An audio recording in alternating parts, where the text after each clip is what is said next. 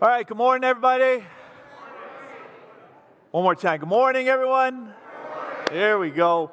Hey, uh, thanks for being at Faith today. If we have met, my name is Mike. I am one of the pastors on staff here. It's good to have you with us online. Good to have you with us in person today. Now, as, as we get started, I, I want to hear some of those answers. Favorite games tag? What, what we got? Laser tag. That I know.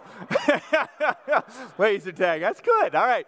So um, now I, I don't know how like worked in the world you grew up in. The world I grew up in was like pre-video games, and so like children went outside and they played and they did so collectively, like in person. It's a strange thing from days of old, but um, what we do is like you'd have all neighborhood kids pile into somebody's backyard we decide which game we were going to play.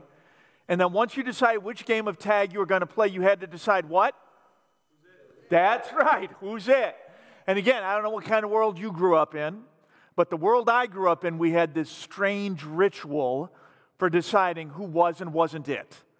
All right? Everybody who's playing would get into a circle. They'd put a, a hand or a foot into the circle.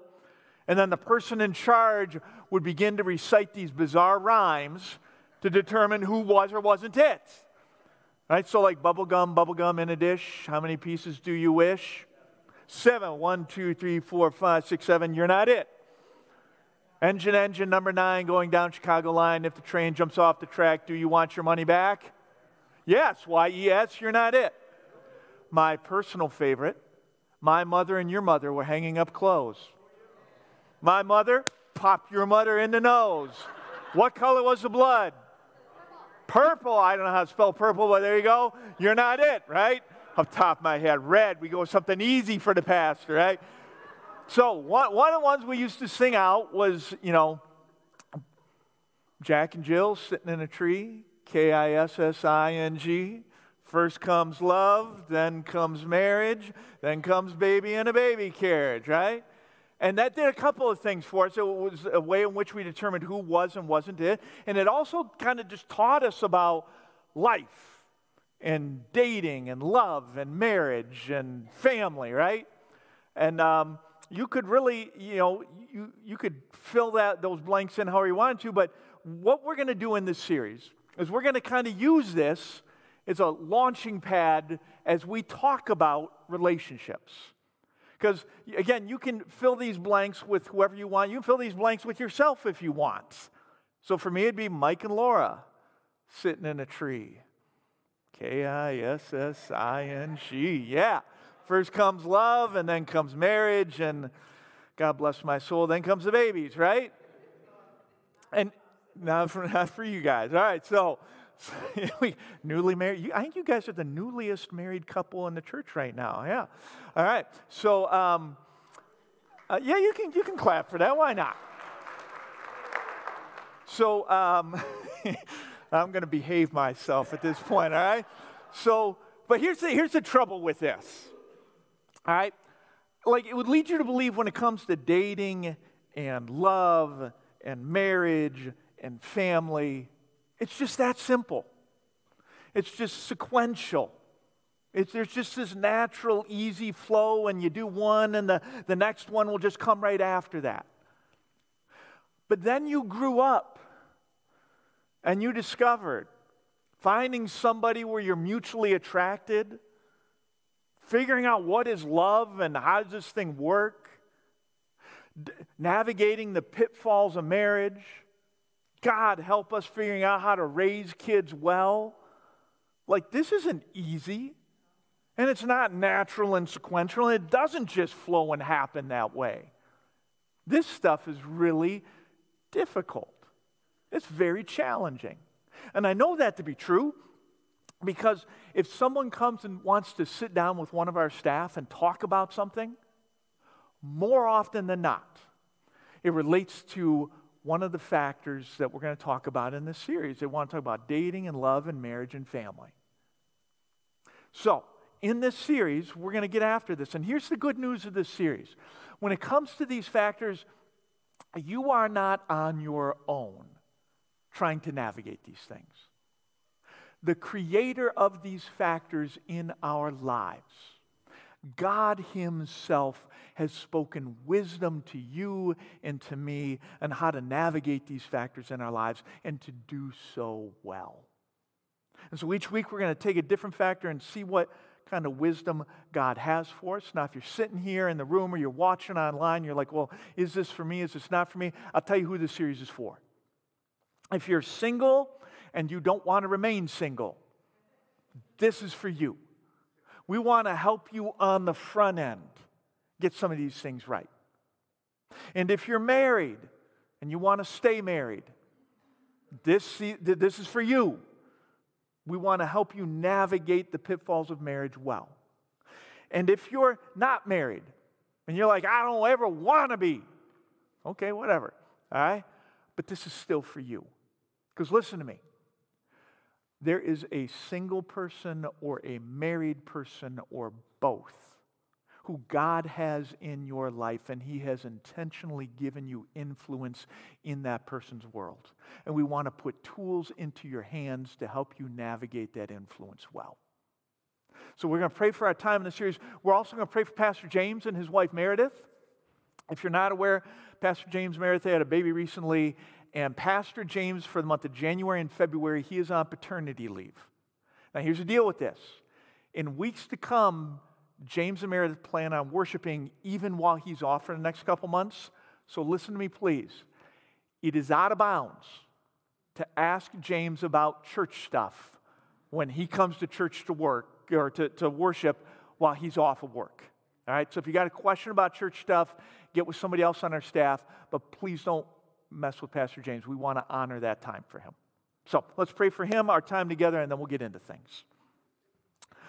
Father, just uh, thank you that you don't leave us to figure life out on our own, that you love us, that you have spoken truth to us. Father, help us, please, just to have minds and hearts that are open to you and to your truth. Just pray you would bless our relationships.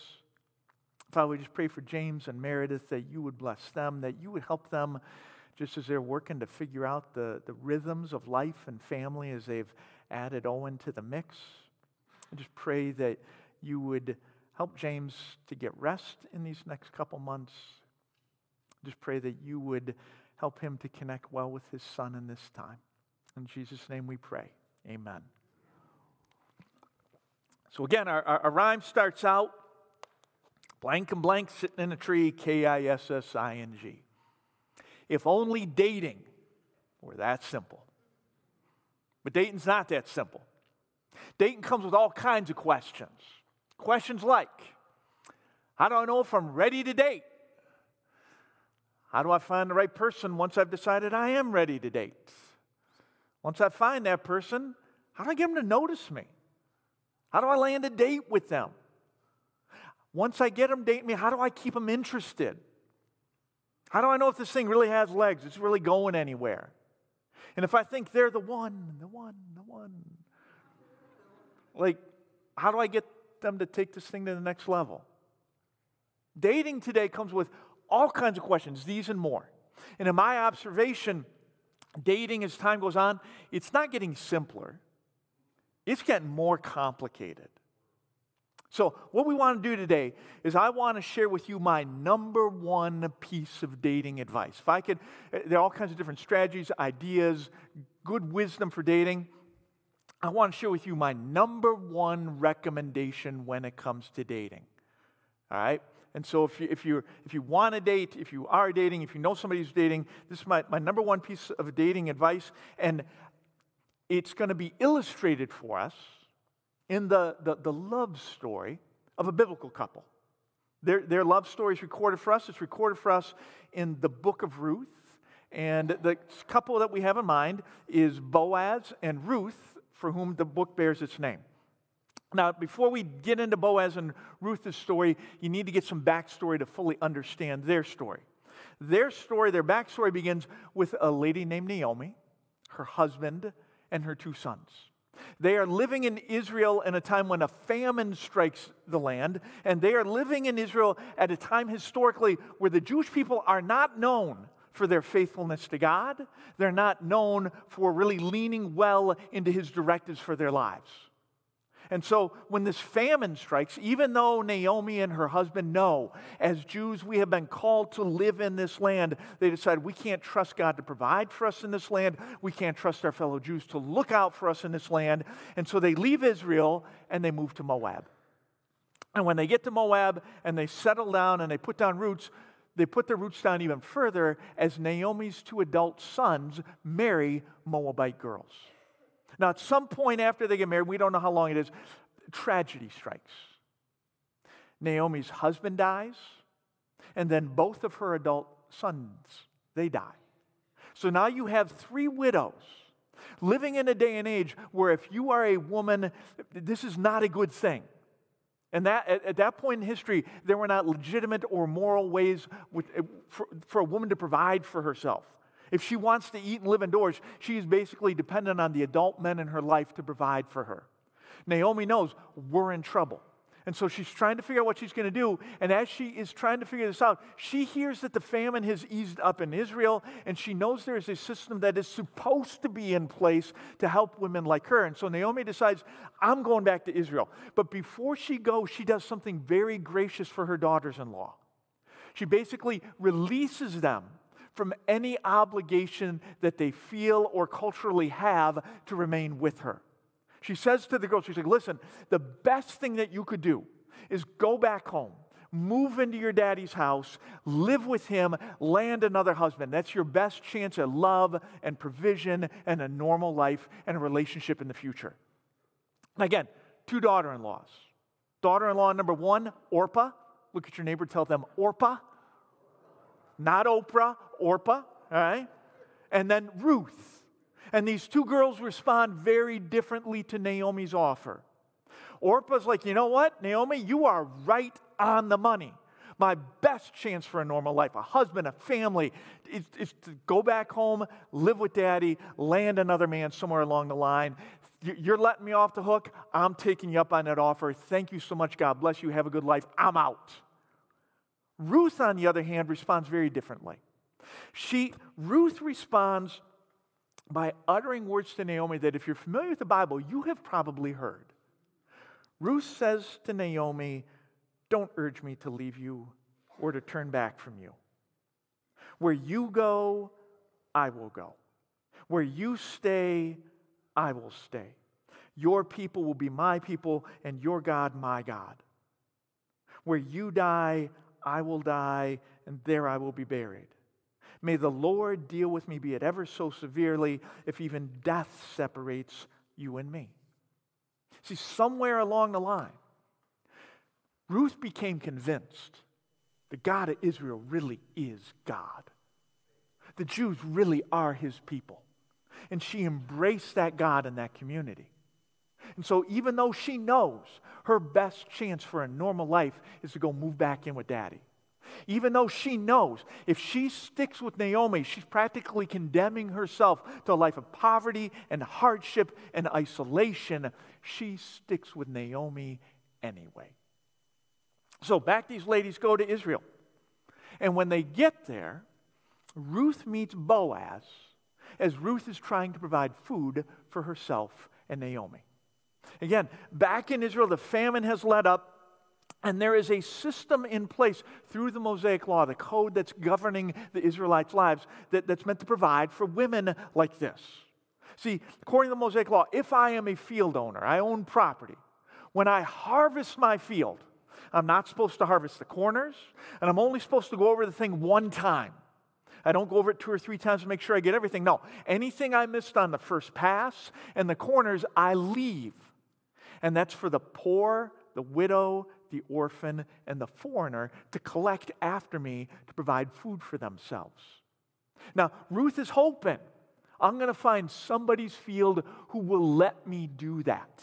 Because again, this is a point in their history where faithfulness to God and obedience to the law are running low. It would not be an un, un, unexpected thing for her to show up in somebody's field and to get chased off or beat down. But we're told that it turned out, almost like by chance, that she found herself working in a field belonging to Boaz. Now, Boaz is done very well. He's come out of this whole famine thing and he's, he's in a good place spiritually, he's in a good place relationally, he's in a good place financially. And so Ruth goes to Boaz's field to work, and Boaz rolls up to his field. He's in his escalade. He's got employees. He's got property. He gets out of the vehicle. He, he gives a shout out to his guys. He's like, The Lord bless you. And they're like, No, the Lord bless you, right? And he's taking things in, surveying how everything's going in his place. And when he does, something grabs his attention and he calls his foreman over, right? He's like, hey, hey, who does that young woman belong to? If you were to translate the Hebrew loosely, he would have said something along the lines of, mm, mm, Who is that girl? Now, almost as if his foreman's a little bit nervous about having, having, having let Ruth get into the field, this is how he answers. He says, She is the Moabite who came from Moab, which just sounds redundant to me, but whatever, right? She's a Moabite who came from Moab with Naomi. She said to me, Please let me glean and gather among the sheaves behind the harvester. She's like, Boss, she's been maintaining the appropriate distance. She's not trying to get in with the first pass people. She's getting the leftovers, right? She, she came into the field has remained here from morning till now, except for a short rest in the shelter. Boss, she's been working hard. She isn't here looking for a handout. She isn't here entitled. She's doing her part for herself. And so Boaz, he goes to Ruth and he says this. He says, My daughter, listen to me. Don't go and glean in another field and don't go away from here. Stay here with the women who are working for me. Watch the field where the men are harvesting and follow along after the women. I've told the men not to lay a hand on you. And whenever you are thirsty, go and get a drink from the water jars the men have filled. He's like, listen, don't go someplace else. Not everybody's doing this right. You, you get run off, you get, you get hurt going someplace else. Stay at my place. We're going to look out for you. And hey, you see the employee break room over there? Anytime you want, you go ahead and go on in there, you get a drink. Now, Ruth, is, this, this is way better than anything she could have hoped for or expected. And so she asked Boaz, like, why are you being so good to me? And this is what he says. He says, I've been told all about what you've done for your mother in law since the death of your husband how you left your father and mother and your homeland, and you came to live with a people you did not know before. May the Lord repay you for what you have done. He's like, listen, I know you could have taken the easy way out and just moved in with daddy. I know you chose the harder road and came back here with Naomi. I'm just hoping that God is going to bless you. And I'm not just going to talk about this stuff. Well, I have an opportunity to be an agent of that blessing. I'm going to be the agent of that blessing. So, Ruth works. Lunch comes. Boaz is like, hey, come on in, have lunch with me and my employees. And after lunch, as she goes back out to work for the rest of the afternoon, he stops his people and he starts giving directions. He gave orders to his men. He says, Let her gather among the sheaves and don't reprimand her. In other words, hey, if she starts creeping up to the first pass line and she starts making some first pass kind of collecting, don't say anything to her. And then he says this next. He says, even pull out some of the stalks for her from the bundles and leave them for her to pick up and don't rebuke her. He's like, listen, if she won't make her way up into the first pass group, you guys in the first pass group, you make sure you drop some of the good stuff for her to pick up as she comes along. So Ruth is out there, she's collecting all day, and she goes home. She goes home, and when she does, her mother in law sees her. And Naomi kind of erupts when she sees Ruth. She says to her, where did you glean today? Where did you work? Blessed is the man who took notice of you. In other words, girl, There is no way you got that kind of food cleaning up scraps. Who's the man whose eye you caught? And Ruth says to her, Well, the man I work with today is Boaz. In fact, he even said to me, Stay with my workers until they have finished harvesting all my grain. I guess I did catch somebody's eye. He invited me to work there all season long. So Ruth chapter 2 ends that way. And then in chapter 3, Ruth and Boaz go through the 11th century BC equivalent to passing notes in grade school. Maybe you passed a note like this when you were in grade school. It said, Do you like me? Check yes or no. And maybe, uh, no, no, no, don't give them the maybe option. No, God. This is like flashbacks of fifth grade for me, right? But both Ruth and Boaz check yes. They declare their love for each other in chapter 3. And then in chapter 4, they overcome the obstacles to that love and they get married and they have a family and they live happily ever after. And it's more complicated than that, but by the end of the book, they find love and family and legacy. Things that so many of us are hungry for. Now, how their story ends is great. But today we're going to just camp here in chapter 2, and we're going to wrestle with this question What is it that attracted Ruth and Boaz to each other? What is it that caused them to notice one another? What is it that, that caused them to be drawn to each other? What is it? What was the spark that lit the flame of fire that burned in their lives, right? What is it that attracted these two to each other? Now, if we're going to read through chapter 2 and be intellectually honest, we're going to have to admit there were some shallow factors of attraction at work. That's not wrong, it's just, it's just reality. But there were also some deep and significant factors of attraction at work as well. For example, you read through the book of Ruth, regularly the text will imply that Ruth was a good looking woman. And here's the deal for most men, physical attractiveness is one of the first things that hits their radar when they see a woman. It's a, is it a more shallow factor of attraction? Sure, it is, but it's still a factor of attraction. Ruth was pretty. Boaz had to know who was that woman out in my field. And here, here's how you know how pretty she was. She had spent all morning long harvesting in the sun, and still she looked good, right? There's a factor for him. And it did not hurt Boaz and his chances with Ruth that he was well resourced. Because for most women, one of their top factors of attraction is can this guy provide a sense of security for me? And is that a more shallow factor? Sure, it is, but it still is one. And Boaz, he is well resourced. He can provide that sense of security. It'd be, it'd be naive of us to deny that these factors played a role in these two getting together. But the fun thing about chapter 2 is you watch Boaz and Ruth move beyond. They move from shallows of fact, uh, shallow factors of attraction to really deep and significant factors of attraction. See, I would argue Boaz was attracted to Ruth because he watched Ruth work hard all morning long. He watched her work hard all afternoon long. He watched her, he watched her come back all season long and collect food.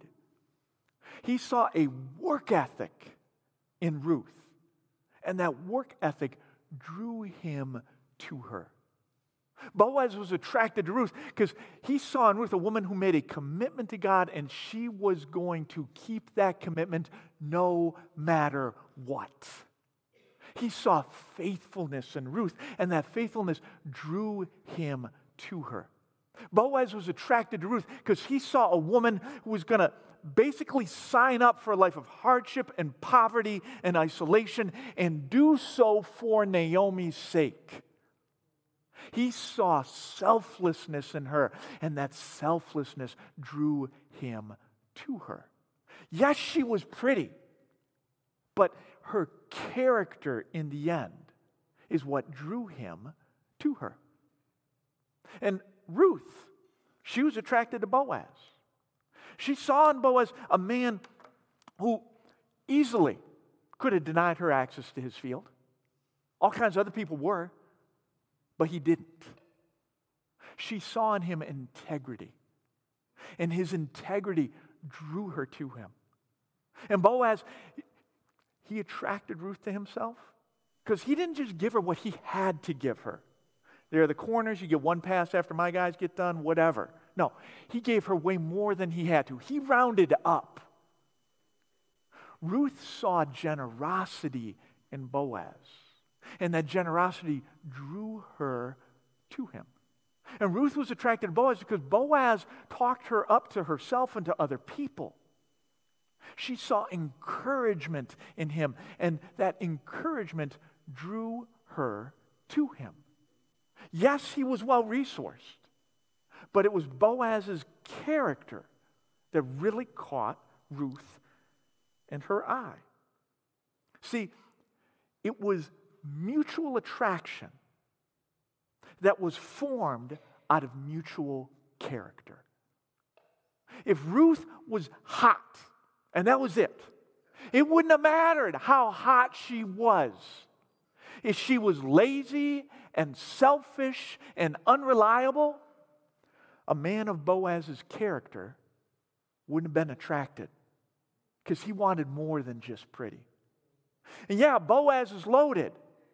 But if that's all Boaz is, if he's corrupt and stingy and critical, a woman of Ruth's character wouldn't have been interested because she wanted more than just money. Ruth was attracted to Boaz because of his character, and Boaz was attracted to Ruth because of her character. Their mutual character led to mutual attraction and love and marriage and family. So, here's my number one piece of dating advice. My number one recommendation for you if you're dating or want to date or know somebody's dating is very simply this work to become the kind of person the person you're looking for is looking for.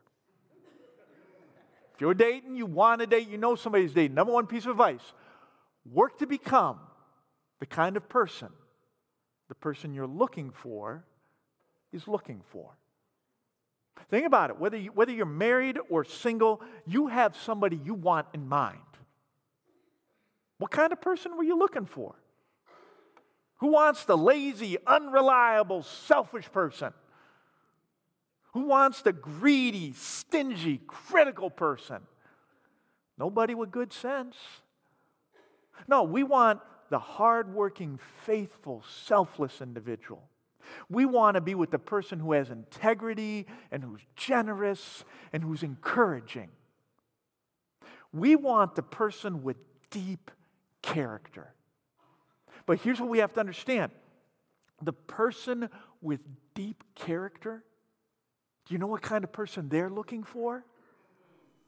Somebody who has deep character. The person of deep character is looking for another person of deep character. If I'm going to land that person, listen, rather than worrying about finding the right person, I need to be concentrating on becoming the right person. So that when the kind of person I'm looking for comes around, I'll be the kind of person that they're looking for. See, if I've truly developed my character, if I'm really working hard to be a person of character, when someone of mutual character comes around, if they truly have character, they're going to see that. And they're going to be attracted to that. Whether the surface attractors are there or not. However, if I fail to develop character, when that person, the kind of person I want to be with, comes around, if they're truly a person of character, they're going to sniff out my lack of character. And they're not going to be attracted, whether the surface factors are there or not. See, we, we, we like to think, I'm going to land the person who I want. What we fail to realize is we tend to land the kind of person we already are. We don't attract who we want, we attract who we are. I've watched this work both ways. I have watched incredibly well resourced, incredibly attractive people not develop their character. And then the person, the kind of person they want to be with, comes around. And that person isn't interested. And they're left heartbroken. And instead of, of realizing I've got to develop character, I need to be the kind of person the person I'm looking for is looking for, they settle for less and regret it. At the same time, I have watched people of character wait. I've watched them wait for another person of character.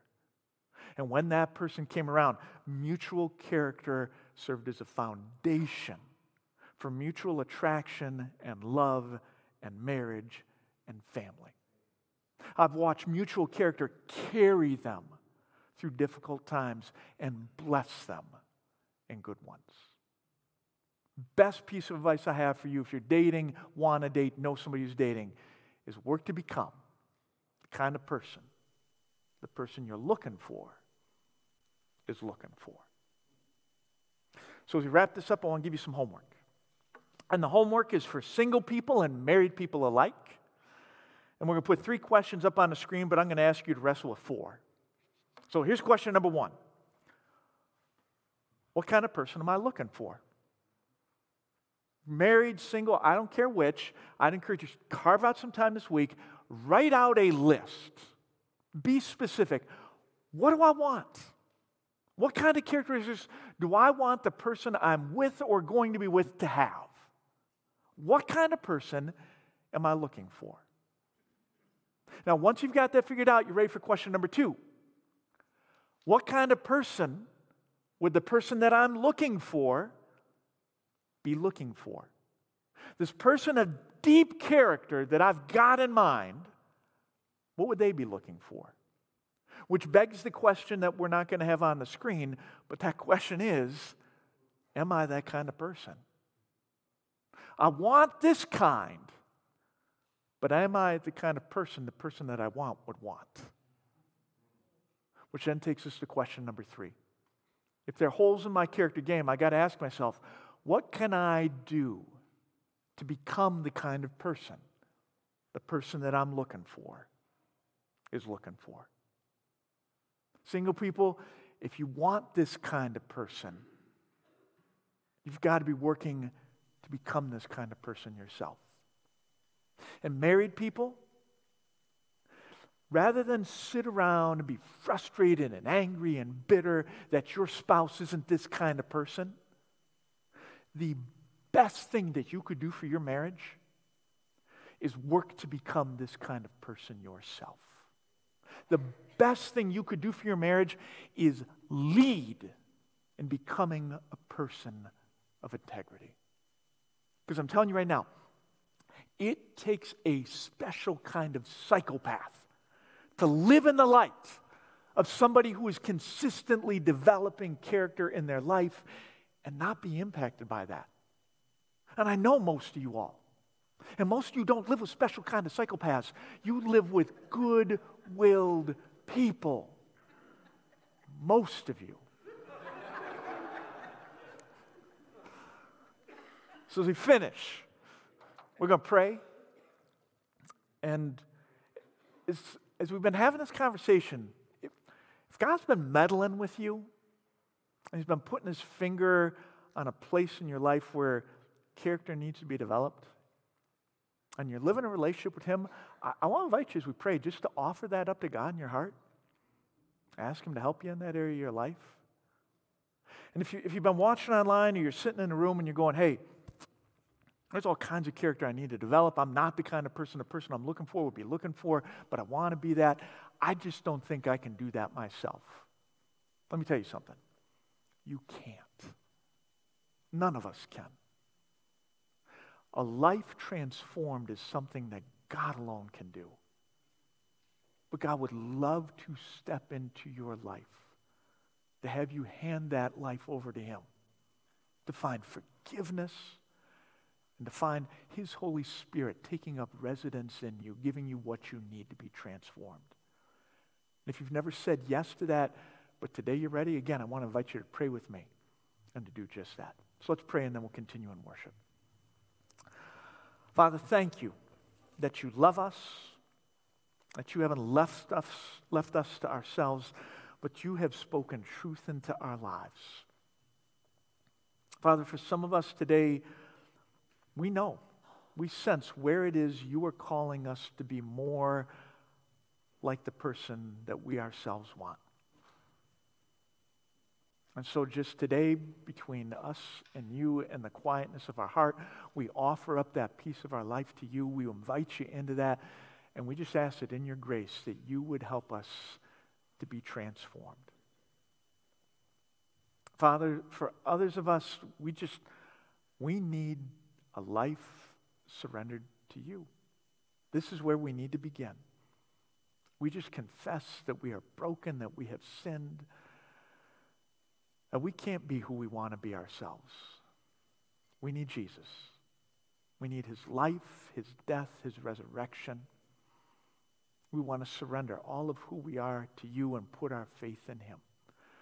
Please pour out your spirit into us and begin the process of changing who we are. In Jesus' name we pray. Amen.